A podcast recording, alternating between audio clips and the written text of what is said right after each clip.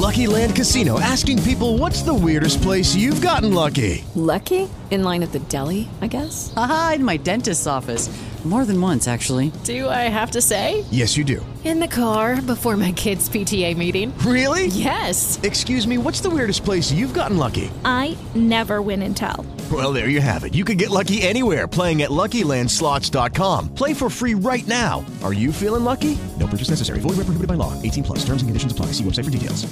Hello, it is Ryan, and we could all use an extra bright spot in our day, couldn't we? Just to make up for things like sitting in traffic, doing the dishes, counting your steps, you know, all the mundane stuff. That is why I'm such a big fan of Chumba Casino. Chumba Casino has all your favorite social casino style games that you can play for free anytime, anywhere with daily bonuses. That should brighten your day a little. Actually, a lot. So sign up now at chumbacasino.com. That's chumbacasino.com. No purchase necessary. VGW Group. Void were prohibited by law. See terms and conditions. 18 plus.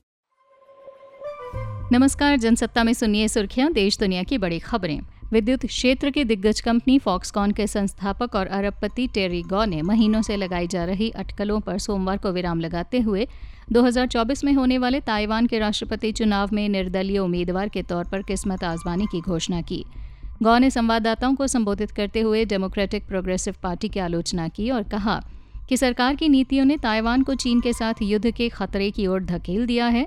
चीन स्वशासित द्वीप Taiwan पर अपने क्षेत्र का हिस्सा होने का दावा करता है। उन्होंने कहा कि ताइवान को अर्थव्यवस्था और गृह संबंधी अन्य मामलों पर नए दृष्टिकोण की भी ज़रूरत है। उन्होंने कहा, अंदरूनी मामलों की बात करें तो राष्ट्रीय नीतियाँ त्रुटियों से भरी हुई हैं।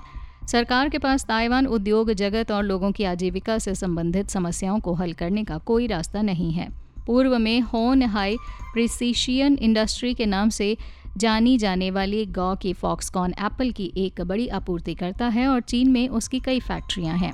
गौ लंबे समय से राष्ट्रपति पद की दावेदारी कर रहे हैं। उन्होंने 2019 राष्ट्रपति चुनाव में दावेदारी पेश की थी, लेकिन डेमोक्रेटिक प्रोग्रेसिव पार्टी की साई इंग वेन ने उन्हें आसानी से हराकर फिर से चुनाव जीत लिया था। ब्राज़ील के बेलेम शहर में 9 अगस्त को संपन्न हुआ अमेजॉन शिखर सम्मेलन का समय राष्ट्रपति लुइज इनासियो लूला डा सिल्वा के लिए उपयुक्त साबित हुआ। इस शिखर सम्मेलन ने लूला को अपने देश की पर्यावरणीय और अंतर्राष्ट्रीय साख बहाल करने का मौका दिया है। उन्होंने अपने पूर्ववर्ती जायर बोल सोनारो के कार्यकाल को इस लिहाज से चार विनाशकारी वर्ष बताया था।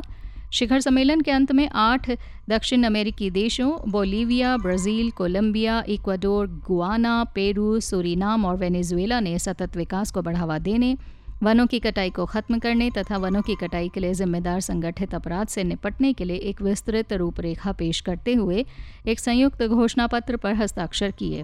बहरहाल, शिखर सम्मेलन में भाग लेने वाले लोग पर्यावरण विदों और आदिवासी समूहों की प्रमुख मांगों पर सहमत नहीं हुए, जिसमें ब्राज़ील द्वारा अवैध रूप से वनों की कटाई को 2030 तक खत्म करने का संकल्प लेने और कोलंबिया द्वारा नए तेल अन्वेषण को रोकने का संकल्प लेने की मांग शामिल है। Bertelsmann stiff tongues transformation index की 2022 में आई एक रिपोर्ट के अनुसार, बोलसोनारो ने लगातार ये दिखाया कि वो अपनी कथनी और करनी दोनों से लोकतंत्र के लिए खतरा पैदा करते हैं।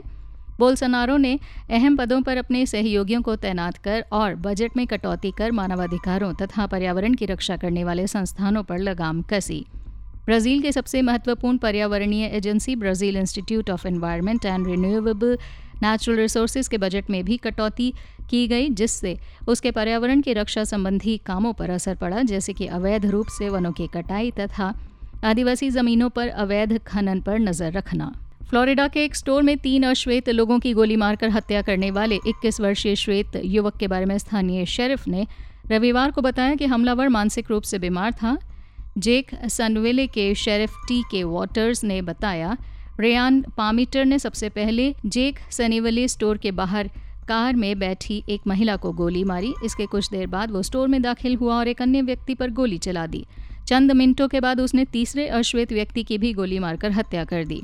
वॉटर्स ने संवाददाता सम्मेलन में कहा कि वारदात में पामिटर ने ए आर पंद्रह सेमी ऑटोमेटिक राइफल का इस्तेमाल किया था। उन्होंने बताया कि पामिटर ने सभी कानूनी प्रक्रियाओं का पालन करते हुए इस साल अप्रैल और जून में बंदूकें खरीदी थी। उसने तीन लोगों की हत्या करने के बाद खुद को भी गोली मार ली थी। वॉटर्स के अनुसार पामिटर को इलाज के बाद एक मानसिक स्वास्थ्य केंद्र से छुट्टी दे दी गई थी, जिस कारण बंदूक का लाइसेंस देने से पहले उसकी पृष्ठभूमि की जाँच के दौरान उसके मानसिक रूप से बीमार होने की बात सामने नहीं आ सकी। वॉटर्स ने शनिवार की गोलीबारी में मारे गए लोगों की पहचान Dollar General Angela Michelle, car store के कर्मचारी ए जे लागुएरे और खरीदार जेरोल्ड गैलियन के रूप में की। शेरिफ के मुताबिक पामिटर पास की क्ले काउंटी में अपने माता पिता के साथ रहता था। उसने गोलीबारी के दौरान अपने पिता को संदेश भेजा था कि वो उसके कमरे में जाएँ। मेक्सिको के तट पर रविवार को बना उष्ण कटी बंधीय तूफ़ान इडालिया दक्षिण अमेरिका की तरफ़ बढ़ सकता है। राष्ट्रीय तूफ़ान केंद्र ने ये पूर्वानुमान जताया है। केंद्र के मुताबिक रविवार को स्थानीय समय अनुसार शाम पाँच बजे इडालिया, मेक्सिको को कोजूमेल से लगभग एक किलोमीटर पूर्व दक्षिण पूर्व में था और ये चौंसठ किलोमीटर प्रति घंटे की अधिकतम रफ्तार से बह रही हवाओं के साथ चार दशमलव आठ किलोमीटर प्रति घंटे की गति से उत्तर पूर्व की ओर बढ़ रहा है। केंद्र के अनुसार, इडालिया के मंगलवार को मेक्सिको की खाड़ी में तूफ़ान का रूप अख्तियार करने और फिर उत्तर पूर्व में फ्लोरिडा के पश्चिमी तट की तरफ़ बढ़ने के आसार हैं। तूफ़ान के दौरान 119 किलोमीटर प्रति घंटे से उससे अधिक रफ्तार से हवाएँ चलती हैं।